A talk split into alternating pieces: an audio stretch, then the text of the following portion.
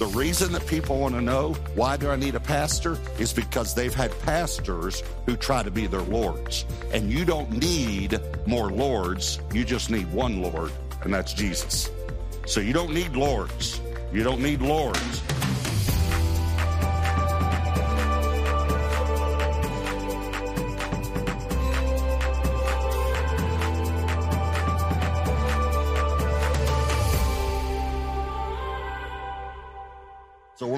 Series called The Gifts of Jesus. We're taking these from Ephesians 4. We're on the fourth one. Let me just read it to you, verse 11. And he himself gave some to be apostles, some prophets, some evangelists, and some pastors and teachers. And those are the five. Uh, some people put the last two together. The reason is because the word some is in front of only four times in there. Some apostles, some prophets, some evangelists, some pastors and teachers. So there are some people who put those four, the only four, and they put pastors and teachers together. Can I just make a little a little point about this? Because I'm always trying to train us in this, okay? If you want to put those together, I don't mind. I don't mind, okay? You don't need to write me a seven page email on why theologically they go together. I'm fine if you believe that, okay? One day we're to get to heaven and we'll find out you were wrong, but it's okay, all right?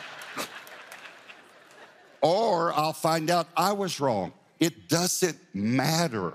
The body of Christ needs to stop arguing and come together and win the world to Jesus. So, if you want to put those together, oh, it's okay. It's okay, all right? But I decided to cover them separately. Here's one of the reasons because uh, pastors do need to be able to teach according to Scripture, but I know teachers who don't pastor.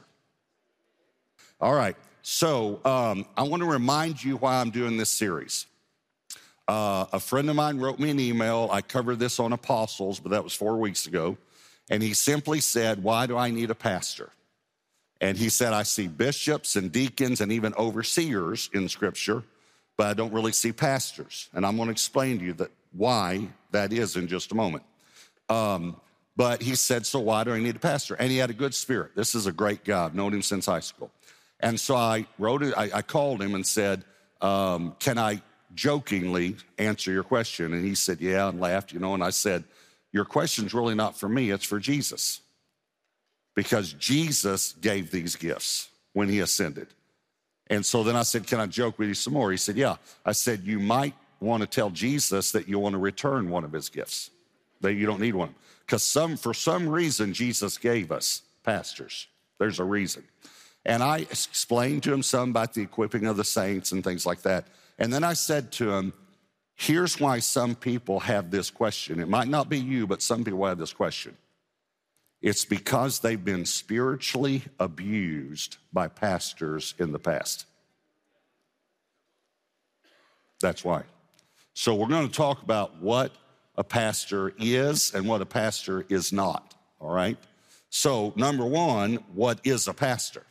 Okay, that's first of all. First of all, um, Ephesians 4, in most versions of the Bible, if it's not like an expanded edition where it lists other words, uh, in nearly every version of the Bible, Ephesians 4, when it talks about pastors, listen to me, this is the only place that word is used in the New Testament. Pastor, where it's translated pastor. Yet, the Greek word is in the New Testament 18 times. 18 times but only once is it translated pastors. That's Ephesians 4. How is it translated the rest of the time? Shepherds. But it's in the Bible. But it's translated because the word pastor means shepherd. That's what it means from the Greek. So let me show it to you uh, in a few places in the New Testament. I'll show you later a few places in the Old Testament. But I want you to think about it's going to be translated shepherd, but it's the same, it's the Greek word that's pastor. So I'm actually going to sometimes use it interchangeably just to get us to think differently, all right? Because a pastor is a shepherd, all right? First Peter chapter 5 verse 2. Pastor the flock of God. Isn't that good? Pastor the flock of God which is among you. Shepherd the flock of God. Serving as overseers. Don't get upset over this word overseers because I'm going to tell you what that means in the Greek, all right? It's not a bad word. It's not lords. You'll see that in a moment. Not by compulsion, but willingly. Not for dishonest gain, and some do that, but eagerly. Nor as being lords over those, watch this word, entrusted to you. In other words, they don't belong to you, they've been entrusted to you.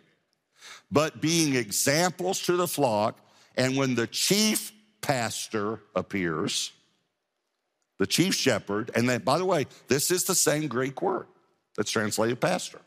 When the chief pastor appears, you will receive the crown of glory that does not fade away. Now, here's why I said don't get upset over the word overseers.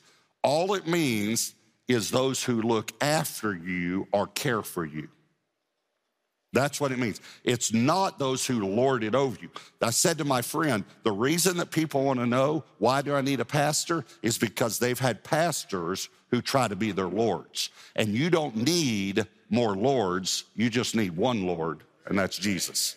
So you don't need lords. You don't need lords, but you do need overseers. Now hold on.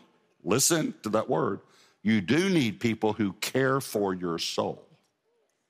And that's what the word overseer means a person who cares for you. Second definition, a person who cares for your soul. Okay? Look, look, look at this scripture, uh, Acts chapter 20. And we're going to read one verse. Later, we're going to read another verse, the verse right after, but I just want you to remember that because it's important, but I want to read it under the next point. Acts 20, verse 28. Therefore, take heed to yourselves, he's talking to the leaders of the church, and to all the flock among which the Holy Spirit has made you overseers to care for their soul, to pastor, that's the word in the Greek, the church of God, shepherd, pastor, the church of God. Now, watch this, which he purchased with his own blood. Now, the reason that's important is because the church belongs to Jesus. Uh, in, in Matthew 16, he said, You know, I say to you, Peter, you know, you're the rock, and on this rock I'm going to build my, and it's a, it's a different, Peter's not the, you know, well, I mean, this to not go and make an argument. Someone get mad about that, but let's just forget that. Point is, he said, and on this rock I will, I, here's the five words I want you to see I will build my church. And the gates of hell, Hades is the Greek word for hell, will not prevail against it. Okay, listen to these five words. Jesus said these. These are in red in your Bible, uh, unless you, you know, it's on your phone. Okay. I will build my church. I will, no doubt about it, build Say, can you say, my church? I tell pastors all the time, don't ever refer to that your church, the church you pastor, as your church. And don't ever refer to them as your people because the chief shepherd is coming back.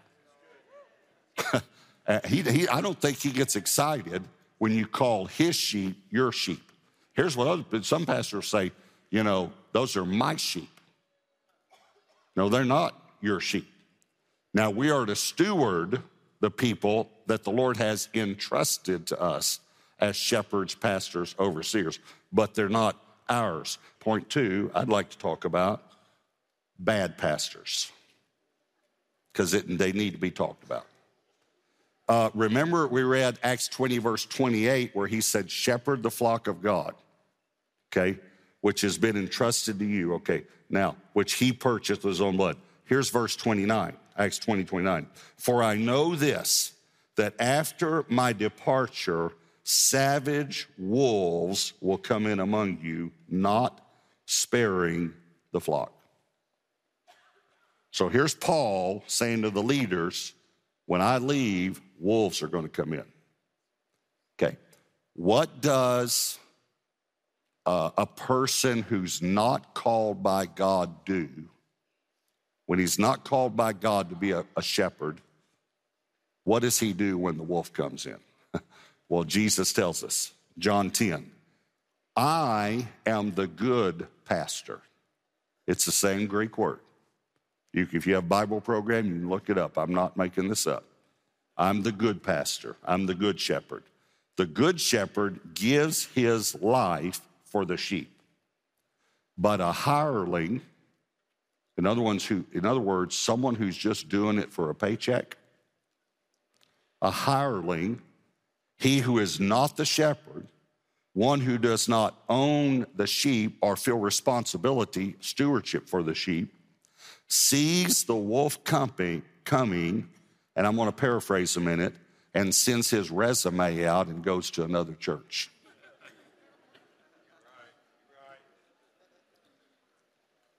And he leaves the sheep and he flees. And the wolf catches the sheep and scatters them. The hireling flees because he is a hireling. He's just doing a job. He doesn't care about the sheep and does not care about the sheep. I am the good pastor, good shepherd. And, and this is one of the gifts Jesus gave. And I know my sheep, and I'm known by my own. As the Father knows me, even so I know the Father. And I lay down my life for the sheep. So the hireling flees, but a, but a pastor called by God will lay his life down for the sheep. I, you don't even know some of the battles that I've had to fight for you. Some of the ways the enemy has come in and tried to get Gateway off track over the years. And as I tell you in a moment, what I actually do, which you might not know, and I, I don't do it because I'm someone special, it's just what God put in me. It's the DNA God put in me.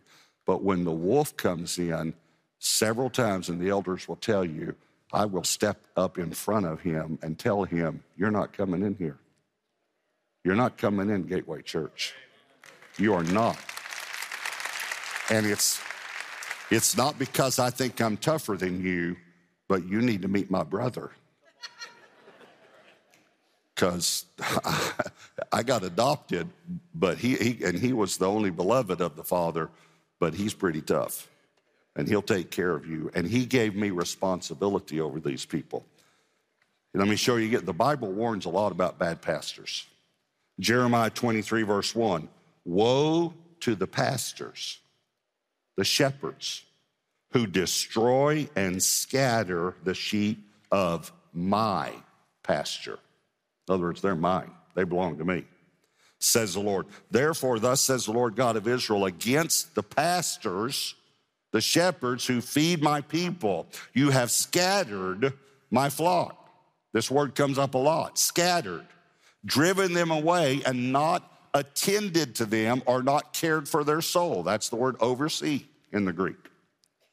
Behold, I will oversee you, I will attend to your soul for the evil of your doing, says Lord. But I will gather the remnant of my flock. This is one of the uh, biggest gifts that a pastor has is a gathering gift. If you want to know true pastors, good pastors, and bad pastors, good pastors gather people, bad pastors scatter people. There it is. It's, it's that simple right there.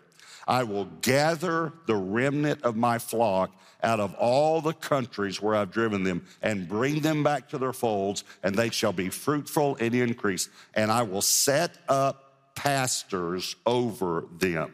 I know I'm taking liberty, but I'm telling you it's the same word. Who will feed them, and they shall fear no more, nor be dismayed, nor shall they be lacking, says the Lord. Ezekiel 34, verse 1. And the word of the Lord came to me, saying, Son of man, prophesy against the pastors And let me just say something here. It says prophesy. I know it says prophesy against the shepherds of Israel. Do you really think that he's talking about the guys out there on the side of the hill with a stick and a dress on? And I don't mean that wrong against the way they dressed in that day, but he's not talking about the actual shepherds uh, who, who, who, who do actual sheep. He said that my people are the sheep of my pasture. So he's talking about pastors here. Prophesy and say to them, Thus says the Lord God to the shepherds, the, the pastors, Woe to the pastors of Israel who feed themselves. Should not the shepherds feed the flocks? You eat the fat and you clothe yourselves with wool. You slaughter the fatlings, but you do not feed the flock. Now, this thing on scattering, let me give you a way of, of the way some pastors scatter sheep that you may have never thought of. According to scripture, we're part of the body of Christ. You know, the hand shouldn't say to the foot, I have no need of you. The ear shouldn't say the eye, I have no need of you. Okay, so we're part of the body of Christ. Here's one of the biggest ways pastors scatter the flock they cut off parts of the body that they disagree with. I want you to think about that. And they'll actually preach against churches who have different, who see things differently than they do. And they preach against them. Again, that's why I shared what I shared first. It's time for the body of Christ to come together. What's amazing is the enemies of the cross have come together and are trying to indoctrinate our children against God and in all sorts of things that we would have never thought years ago that they would be teaching in our elementary schools, and yet the body of Christ won't come together.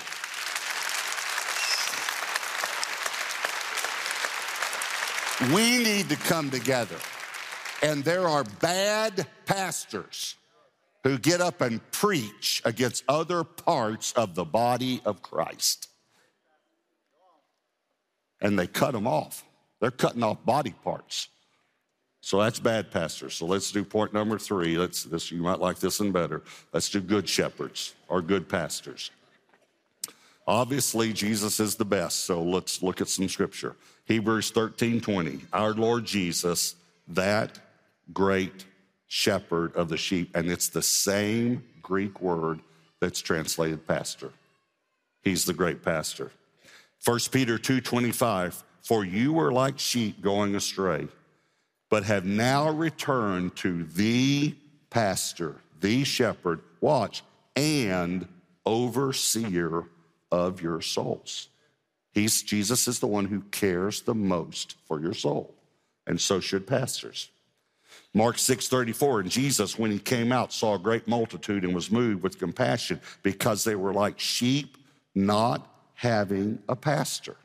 It's the same Greek word. Stay with me on that. So, because they were like sheep that didn't have a pastor, so he began to teach them many things. Can I say that another way? So he began to feed them. That's what shepherds want to do. They want to feed sheep the word of God. Let me show you one more on feeding, and I will give you Jeremiah 3:15, and I will give you shepherds according to my heart who will feed you with knowledge and understanding. So I've said this for many, many years. I, there are two major things on my job description lead and feed. That's what a senior pastor does lead and feed. So I've given you some scripture on feeding. Let me give you just a couple on uh, leading. This is when uh, Moses is looking for a successor. And this is his prayer to God. Numbers 27, verse 15. Then Moses spoke to the Lord, saying, Let the Lord, the God of the spirits of all flesh, set a man over the congregation who may go out before them and go in before them, who may lead them. I told you it's leading, leading and feeding, who may lead them out and bring them in, that the congregation of the Lord may not be like sheep which have no pastor, no shepherd. And Psalm 78, verse 70, he also chose David, his servant, and took him from the sheepfolds. From following the ewes that had young, he brought him to shepherd, to pastor Jacob his people and Israel his inheritance. So he, David, shepherd or shepherded or pastored them according to the integrity of his heart and guided them by the skillfulness of his hands. This is what a senior pastor does. This is what, a, and I say senior because most churches now have many pastors on staff. So this is what the lead pastor at churches do. The senior pastor sets and protects the vision and values of the church. The senior pastor sets and protects. You say, what about the elders? The elders govern the church, but the pastor leads the church. We are an elder governed, senior pastor led, uh, staff and volunteer run church. Okay. My job is to lead, to set the vision. And again, I take that vision into the elders and they confirm it, adjust it, whatever. But is to set and protect the vision and the values of the church. Um, this is why you can go in a church and feel right at home pretty quickly. Because the vision and the values have been set and you agree with they, they, they line up with you. Now we don't cut off from other people that have a different vision or values, but you think, yeah, these the, the I can I sense humility is one of the core values of the church here. I sense servanthood is one of the core values. This is also why you can go in a church and feel uncomfortable immediately. Because you might sense a dictatorial spirit. And you think that's i don't have that value you know? I'm, that's not what i'm here for. So that's my job. Um, i met this car salesman one time bought a car from him he didn't own the dealership or anything like that. He was just one of the salesmen. And I just felt like the Lord said, develop a relationship with him and so you could share Christ with him. So we started just developing a friendship, going to lunch and all. And after about our third time, he said to me, um, You know, you're not like any pastor I've ever met. And he meant it as a compliment, you know. And I said to him, Well, you're not like any car salesman I've ever met. And I told him I mean that as a compliment too. So after about three months, he opens up to me after we build a friendship and he tells me when he was a little boy, he was spiritually abused by a pastor and he'd never been back to church since then. And I told him, I'm so sorry. I'm so sorry. I said, Can I ask you a question though? And he said, Yeah. I said, You remember we talked about that I wasn't like a pastor, you know, you'd ever met. You weren't, you're not like a car salesman I ever met. He said, Yeah. I said, Are there any bad car salesmen? And he went like this. He said, Oh, yeah. He said, The stories I could.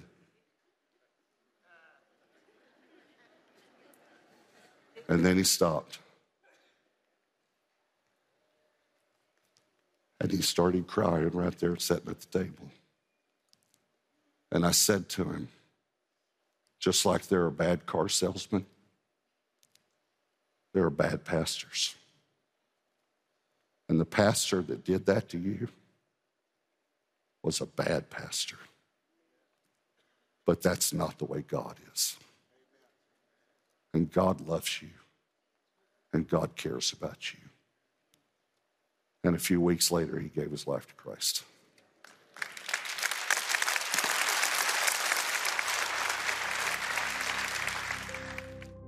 As a pastor, I want to do something that maybe you've never heard another pastor say.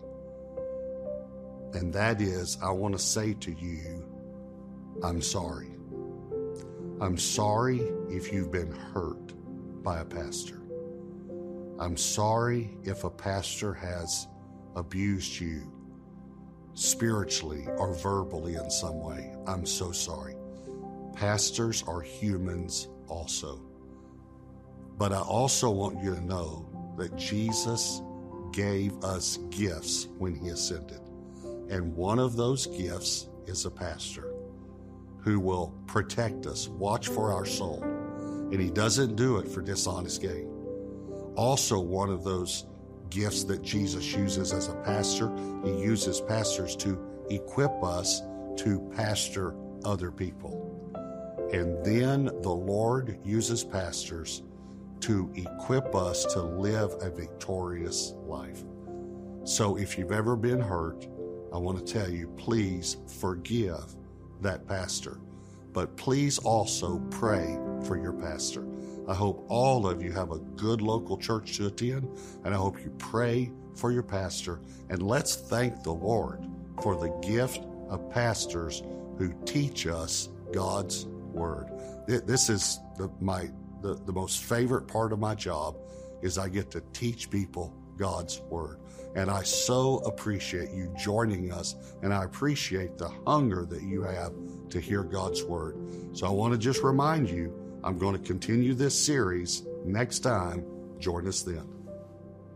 Jesus has given each of us gifts we can use to impact the world around us and to help build his church, the body of Christ.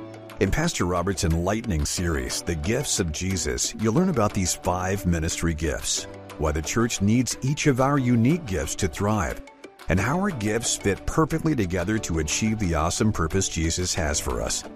For your gift of any amount today, you'll receive this entire series on CD or as an audio digital download, along with a Palm Sunday to Easter reference guide.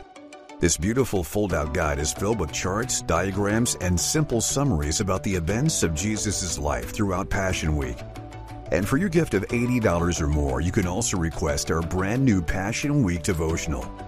In it, you'll discover more amazing truths about Passion Week that will give you great insight into the week leading up to Jesus' death on the cross and reveal how every day was marked by his passion to rescue us. Also, for your gift of $140 or more, you'll receive the Holy Land Devotional Journal, featuring pictures and scriptural reflections from key historical sites in Israel. We'll also send the Holy Land Illustrated Bible, filled with over 1,100 images, maps, and illustrations for a visual journey through God's Word. Visit us at PastorRobert.com to get these special resources today. As always, thank you for your continuous prayers and generous financial support of Pastor Robert Morris Ministries.